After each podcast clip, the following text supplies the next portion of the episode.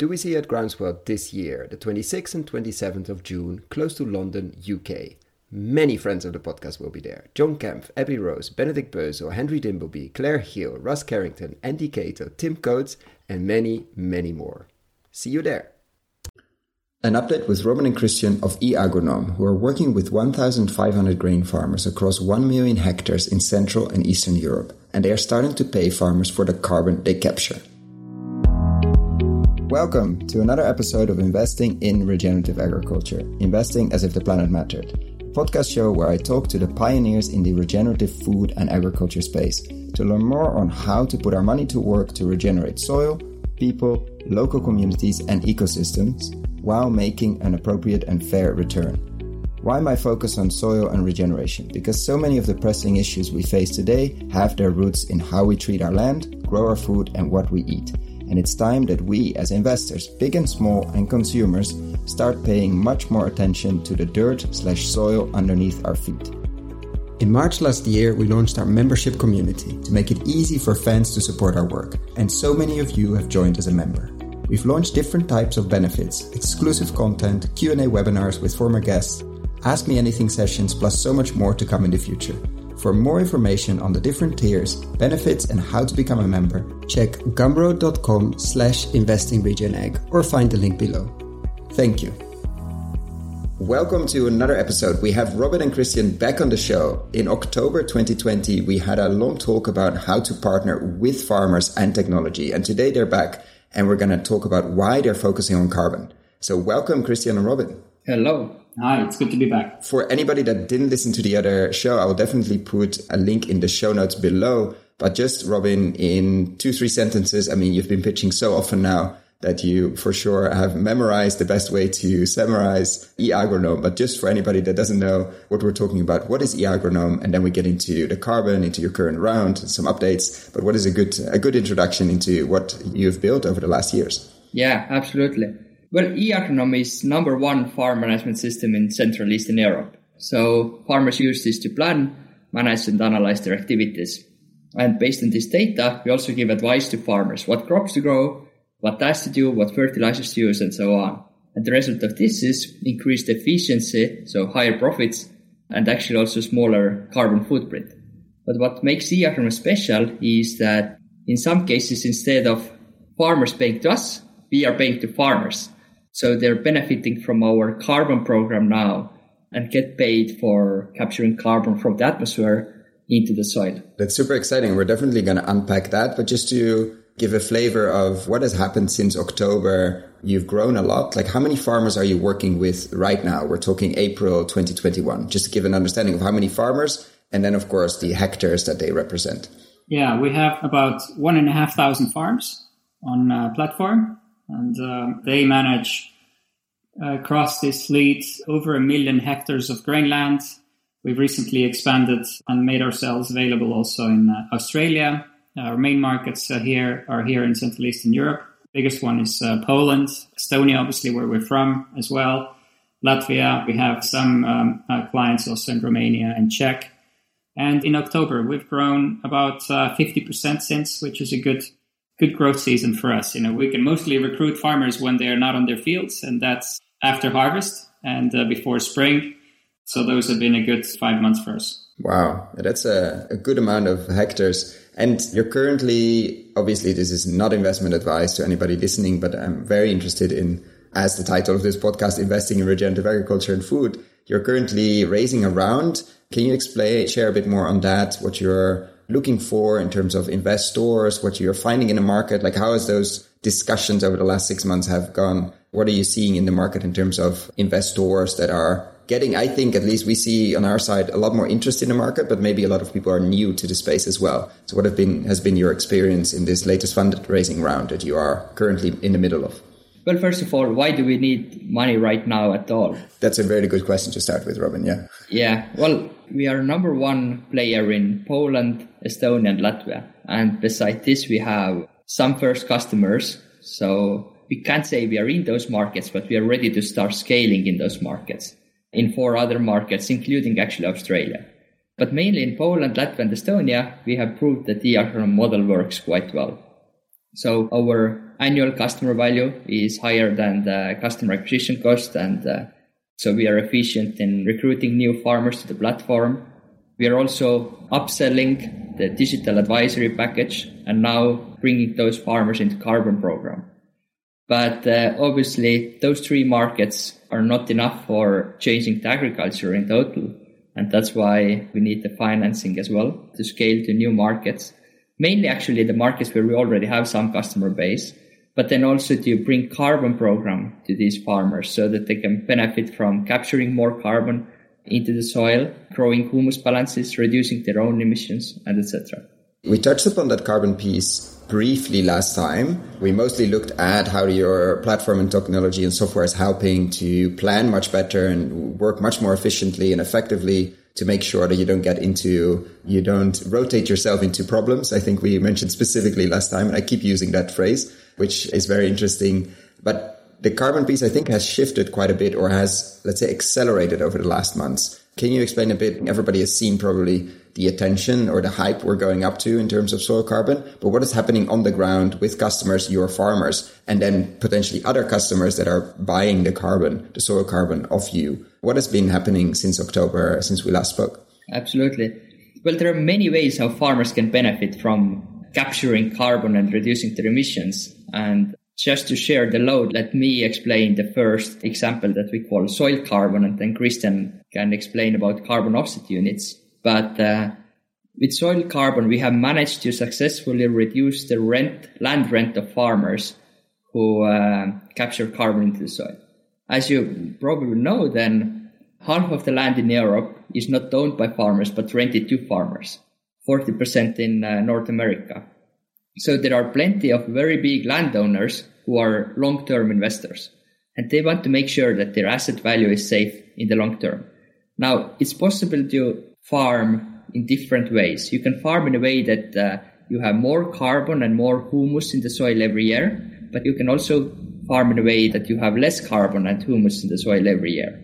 And based on this, after, well, 10 to 15 years, the land value will be different. If you capture more carbon to the soil, then you have more nutrients in the soil as well and the land value is higher. Do you see that value already? That connection between, let's say, the health of the soil and the land value? Because that's a lot of discussion around that, that maybe a lot of investors don't recognize that or a lot of landowners. And thus there's a disconnect between what we see and what, but you see, you've been working with some landowners that do recognize that healthy soils is in their, in their benefit. Absolutely. Well, the first landowner with whom we actually made this deal if they are valuing how much they're ready to pay for a new land that they are buying, they're actually looking to, they have a point system and one of the attributes over there is how much humus or carbon, organic carbon there is actually in the soil. And it makes sense. It really makes sense. And that's how we made a deal with them as well. For their farmers, farmers who rent land from them, they actually have 14,000 hectares, but their farmers obviously have in, in total 80,000 hectares. So farmers who land, uh, rent land from them. And they now give a smaller rent to farmers with positive humus balance. So farmers who capture more carbon from the atmosphere to the soil and higher rent for farmers who don't do it. And you manage that program for them, for this landowner. And these farmers are clients of you as well. And how do you manage that? How do you measure that?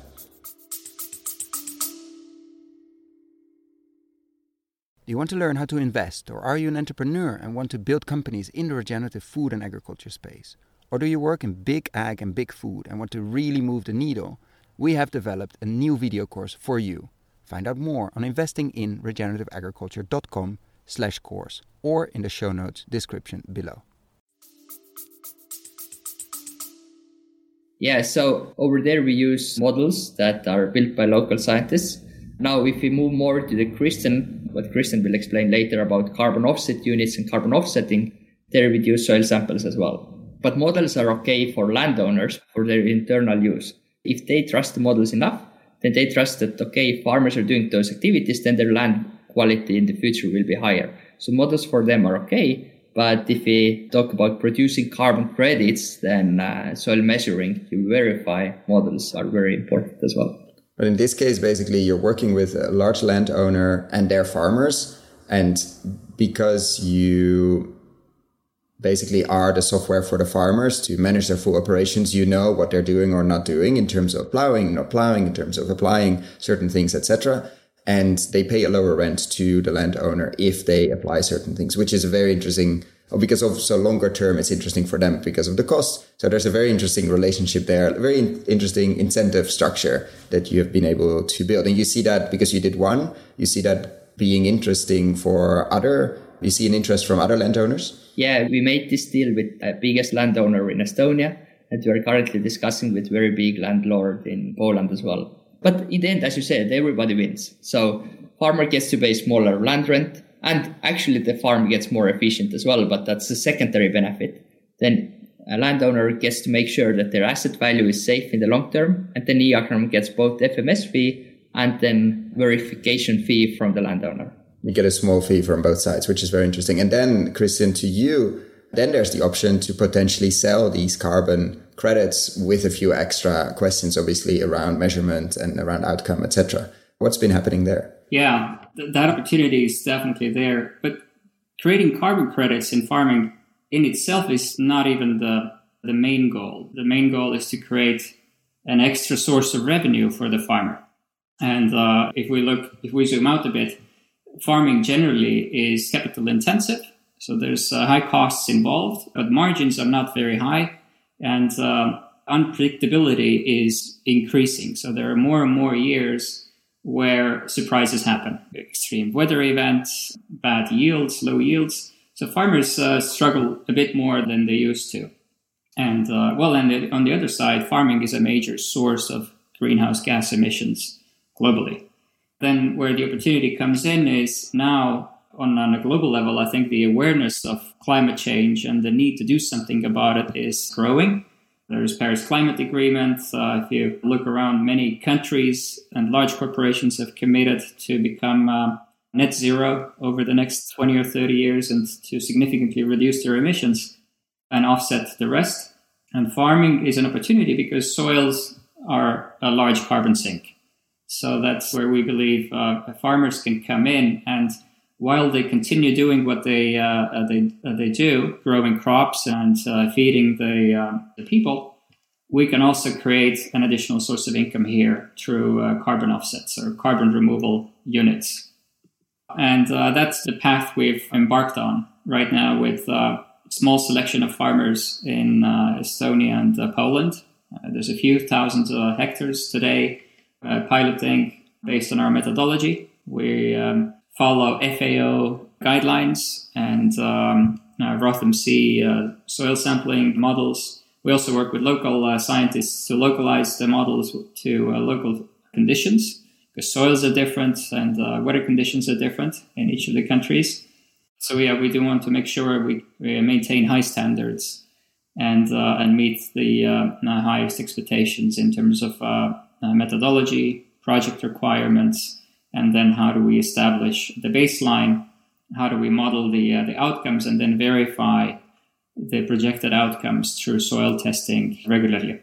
And how far are you in a sense? What, what's missing or where are you already at? Like let's say a big buyer i mean one of the big ones that has mentioned or smaller ones that said i want to be net positive by this year so i need to offset or remove if they knock on the door maybe they already have like what's the current status of the carbon selling project not necessarily the carbon modeling with the landowners because they have a, I imagining, like Robin said, a, a lower, they need less and they need, anyway, they need longer term. But what's the current status of the carbon project and what's still, if something, what's still missing? Yeah, right now we're working with large companies in our home country, Estonia, who wish to offset their remaining emissions. And um, why they also want to be part of this project is to help local farmers in our home countries to do good and uh, help them contribute to slowing down climate change and removing carbon from uh, circulation, getting it back into the soil and keeping it there. And so they have committed to purchase the first uh, few thousand credits coming out of the pilot farmers uh, this summer. And uh, then we plan to scale over summer. So as we get to the harvest, that after this summer's harvest, uh, a larger number of farmers would switch practices having joined the program. And then a year from now, we can deliver the first carbon credits uh, from this larger group. uh, initially in Poland, Estonia, and uh, Latvia. And we're targeting um, a couple of hundred farms and uh, over 100,000 uh, hectares of grain land in this broader group as we go now. And what do you see, maybe for Robin, what as you're targeting specific farms, what is the criteria and what are the practices you, let's say, I'm imagining with the farmers are changing, or how do you to help them speed up and thus capture more? Like, what are the main things that are different from the rest of the farmers you're working with? Yeah, well, that's a very interesting question because if you talk about carbon offsetting and carbon credits, then one of the challenges, but it's it's really okay challenge and uh, I think a positive problem to have still is that it's for good farmers it's very hard to produce carbon credits. So farmers who already capture carbon, carbon credit in essence is something that has to be additional. So uh, no one should support if they want to offset their emissions, then they shouldn't support something that already happens. It should be additional activity. So you need to work with the farmers that are not doing any of this, or otherwise, I've seen a picture somewhere saying, "Ah, you're only paying." I think it was in the U.S. like as a joke, but it's somehow true. I've been no-till and rotational for the last 15 years, and then I'm not part, of, cannot be part of this program. Let me get my carbon decapture machine, aka the plow, and let's just plow everything and start over, which is of course what you don't want. Like that's the risk we are all running. So how do you get around that? Exactly. And that was a big challenge. We thought like many ways how we can like should we maybe put some of the credits aside that farmers are generating and give it just to farmers who already do good. And well, there were many thoughts that we had. But in the end, then we found or understood that there are other ways how farmers can benefit from the carbon program for example, selling low carbon crops. We are not offering this today, but in the future, that's one of the things that we want to start offering. Uh, that farmers, for example, my father, who is growing climate positive crops, so capturing more carbon than he's emitting with activities, so that he could get higher price for the grain that he is selling. But at the same time, if there is a farmer doing a change in activities and starting capturing more carbon now, then this farmer has a choice either he or she can sell carbon credits away and then the farm balance would be a negative again, or he or she can get a higher price for grain. So it's very important to avoid double counting as well, because otherwise, let's say the big food company would say that their scope 3 emissions are zero, all farmers are carbon neutral, but at the same time, these farmers are selling their credits away to Shell, big oil company, let's say, and they say that hey we are also carbon neutral. So that's something that we have to avoid. So in this sense after understanding this then we uh, feel now that it's the model really works. So those farmers who do already good can benefit from getting higher price for the grain or even some other benefits as well. And those farmers who are in the beginning of this journey of going climate positive they can choose if they want to get higher price for the grain or sell their credits you know, I just wanted to add that this is also the way. So there's a permanence concern that is often asked. So you know, how do you know what is being put back in stays there forever? I think that's the definition of a carbon credit, an offset. So that it needs to be a permanent change. And one way of ensuring that is to continue. So let's say we have the 10 year project timeline with farmers. They establish their baseline and they apply new practices, start creating um, creating change. They will be on a different trajectory. Then the 10 years is over. Last uh, of the carbon offsets or removal units have been paid to them. What happens then? And uh, what, you know, how do we manage the risk of them not falling back to some old practices and, for example, plowing again? And that the same thing that Robin talked about, good farmers today, will also apply in the future. That we can work with those farmers then 10 years from now to continue sustainable practices beyond the life of the carbon project. And uh, they will then be able to benefit from these sustainably farmed options where uh, companies will have demand to purchase their crops and uh, reward them for the good practices, especially 10 years from now. This must be much more of a norm than it is today. Sorry, the carbon paying is really a transition phase, and we all need to work on making sure that the market of of ingredients of produce etc starts rewarding low carbon or even carbon positive crops. And that's the long term carrot basically to keep everyone going apart from lower costs and all the other incentives that hopefully makes the farm much more efficient and effective. But there it needs to come from the market at some point where they sell into which is something you can start building and probably are. Like how do you connect the best ingredients the best quality the best flavor but also the best carbon balance of a ton of grain basically to a market buyer that is interested in that. Yeah absolutely. And obviously some activities still will be considered as additional even after 20 years. Some some activities that wouldn't be profitable uh, without carbon credits. But the goal is that after, let's say, well, three to five years, we can arrange a very big party where every shot that you take will capture also carbon. So imagine this how how good people would feel uh, partying over there, uh, and how drunk they would get. Yeah.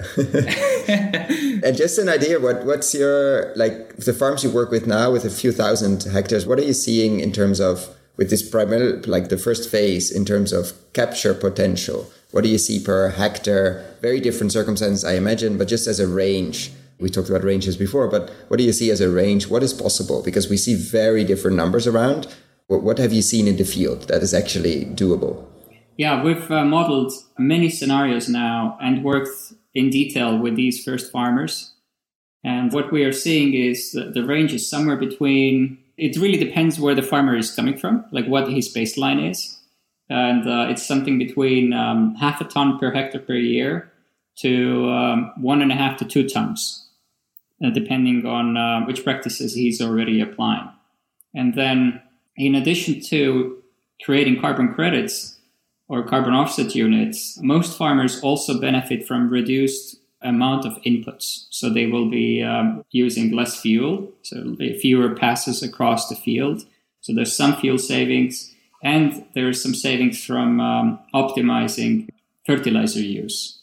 And we see it's roughly 80 20. So about 80% of the benefit for the farmer is uh, coming from the carbon removal units, and then 20% from reduced input costs. And do you see that happening and changing over time as well? Like if they're reducing, is there any difference between let's say very advanced ones that are have been working the soil for a long time in a different way maybe like your father robin that, that is already carbon positive uh, because i think he's been farming organic and beyond organic for a long time do you see that like in this co- that cohort that you're working with like the more extreme ones are different there or what have you seen in the field with this few pilot farms so far? Yeah well if the time goes on and a farmer is continuing farming it this way then they will see that there are many other benefits as well that it's harder to prove in paper. The biodiversity piece and yeah. Yeah exactly exactly. So let's say if you eat healthy then most likely you won't get sick that much. And same is true with the field and but it's really well it's difficult to prove those benefits on the paper but it's uh, easier to prove at first benefits like uh, hey you are reducing your fuel that much or red clover is capturing that much nitrogen and you don't have to, you can reduce the amount that you're putting again, saving some money. And then we will pay this amount additionally. And that's helping farmers to make the change. That's actually something to be taught as well that the, so current carbon programs, the contracts that we are signing with farmers are 10 year contracts. So that's a 10 year period. And for the first period, additional activity is whatever activity that farmer wasn't doing previously. So if farmer wasn't doing it, then it's considered additional. But after this 10 year period, additional activities will be only, well, something that farmer didn't do even this last 10 year period, and those that wouldn't be profitable without carbon program. Because during this period, we want to prove that actually several activities were, are profitable anyways for farmers. Even without the carbon piece, yeah. Uh, yeah but it's still additional because without this extra benefit from the carbon program or extra money or extra income, those farmers wouldn't be willing to make this change. They couldn't afford or they wouldn't hire someone like eAgronom to guide them because with every farmer we have also we give them agronomical advice how they can make this change and to make sure that they benefit from this and they probably wouldn't be willing to take the risk as well because with every risk like every farmer has well average person has 40 years career and farmers as well. But the difference is that farmer is getting feedback only once a year. So imagine if you would do podcast only once a year, how much would you consider before every question and everything you would say? So that's the situation that farmers have, and that's the, why they're that risk averse. But this carbon program helps them to make this change. And then after 10 year period, they will find out that, hey, we should continue those because they are profitable anyways. And do you see, let's say, any, uh, this ties perfectly in the risky part, let's say the more the more risky or the more adventurous pieces of carbon farming, which you see in other places as well, like integration of animals, uh, very diverse cover crop mixes, like 15, 20 types we've seen around, maybe integration of trees as well into the fields. Is that something you imagine maybe in year eight or year 12 of the program with some adventurous farmers? Are people already asking about that? Like, is this going to enable some farmers that want to and are ready, obviously, to take those kind of risks? Is that something you're thinking of, or are we not there yet? I think it really depends on the farmer, but it's not considered. We don't have this in the financial plans, our our own financial plans. But I personally believe that once farmers see the benefits from the carbon program, then they uh, want to go more and more uh, this path. So uh, using plants in the fields and so on, this is something that we want to for sure research and offer to farmers. Right now, we are obviously doing like simple things, reduce plowing, use cover crops, and maybe something extra. But once farmers see benefits and see that, hey, did that really worked, then probably they're ready for the next step as well. And do you imagine any kind of, let's say, farming competition, like between different farms? Who can do the fastest build up of soil carbon without cheating and obviously getting a lot of outside fertilization into or a lot of manure or a lot of compost? That question uh, is straight to the point because I think it's an international format, Soil Your Undies. And the format of this competition is that you put um, your underwear, not actually your underwear, that is um, from this specific natural material, you bury it under the soil, and then after a few months you take it away, and the more it's eaten, by bacteria and basically soil animals, the more healthy your soil is. And we started this competition in Estonia and Poland, and I think Latvia as well. And you know what's crazy? I Th- before this, the hottest competitions in farming were plowing competition, who plows best, the yield competition, who gets most yield out of this. But now that's the hottest competition in farming in our region right now. So randomly, like this, our sales guy posted this in Poland. He was driving his uh, daughter to the school, and he heard national Polish radio, nationwide radio, speaking without our initiative. Actually, speaking about this competition that hey, and about the importance of soil health. And same things happening in Estonia as well. Media is picking it up. Farmers are sharing that they are burying their own Undies and so on. And that's really, really cool to see that the hottest competitions right now in the industry are not anymore plowing or yield, but it's soil health. That's really cool. I will find a link. It's really interesting how something silly, it's almost silly between brackets, can really capture the imagination of farmers. And I've seen it on people have done it with tea bags as well to really see, okay, to have an easy measurement or an easy proxy to see how fast does in these days cotton uh, basically break down and does how healthy is my soil everybody can do it it's funny enough to share, but it gets right to the point of how healthy, how alive is your soil. And I think some people will be in, in for a shock and some others will be in for some a nice surprise. Absolutely. And with that, I want to be conscious of your time and talk a bit about the current fundraising round you're doing. Like, what are you? I mean, you, the reason you shared already, you're you're in a number of countries and you want to expand in those countries. Actually, not necessarily other countries, but in the countries you're already active in. What are you looking for? Like, what have you seen talking to a lot of investors over the last months? Is it different than a year ago? Is it, uh, what have you felt basically in all those pitches, obviously from a distance because nobody's traveling? What has been the interest from the investor world, maybe the traditional investor world as well, into the topics of soil carbon, into the topics of agriculture? Is there a lot of interest? Is there, we still have to do a lot of work? What do you see? Yeah, that's an interesting question because, well, from one side, carbon is very hot and that's something that all VCs are telling as well that, hey, that's because we are, well, we are among the first movers in Europe with this as well in agri- agricultural carbon offsetting. And that's really interesting for VCs. Now, at the same time, uh, if we go deeper, then it really depends. The North American investors know much more about this industry, probably because it has been there longer time. And then if we, if we come to Europe, then that's really exciting, but investors are currently in this learning space that they're reading articles and just uh, trying to understand where are the challenges and what questions to ask and so on. But there is interest, absolutely, but it's in the beginning. Yeah, we as we talk to the funds in our data room, we have a whole section for background reading materials for you. So then where we just keep compiling resources for them to get up to speed. And uh, it's a very interesting topic for them, but they need to learn a lot and are looking for more information to understand the space better. And I, I, can imagine that, I mean, it's great that you're doing all this education to investors, but at some point you would like the investment in the company and not just, you're not an education company, you're a farming company and you need to get going. So, but it's, I mean, that's the pioneering role as well. Like you're educating probably way more investors than end up investing because they're maybe not comfortable yet with the whole topic. And they, it's the first time they hear a lot of things. I'm still amazed, I think, for how fast this topic has come to the forefront, but how much mm-hmm. research people have to do to fully grasp it, how many farms they need to visit, how much they have to understand, how they have to read. And, and yeah, we're definitely in the early days of that. And so you're currently raising your Series A. Can you share a bit more on that? Yeah, we are raising 7 million euros. I said before, to uh, scale in, in some new markets where we have customers, but uh, we don't have local sales force yet. To accelerate the carbon program and to scale it we we have proven the carbon program in the small scale, and there is actually interesting is that there are actually more interest from the farmer side than we can ourselves physically manage.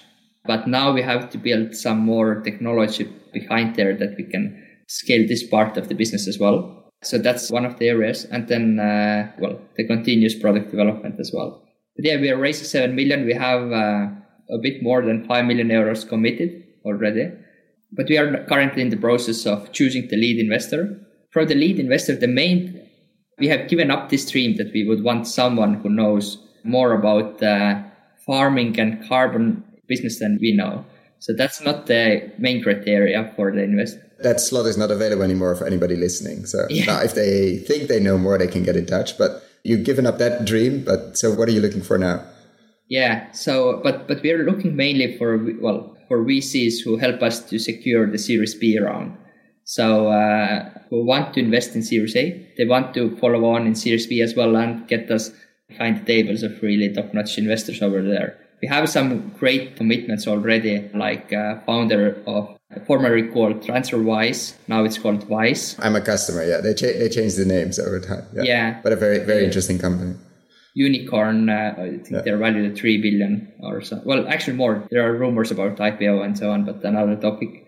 And obviously they will help with this exact topic as well. But uh, yeah, looking for lead.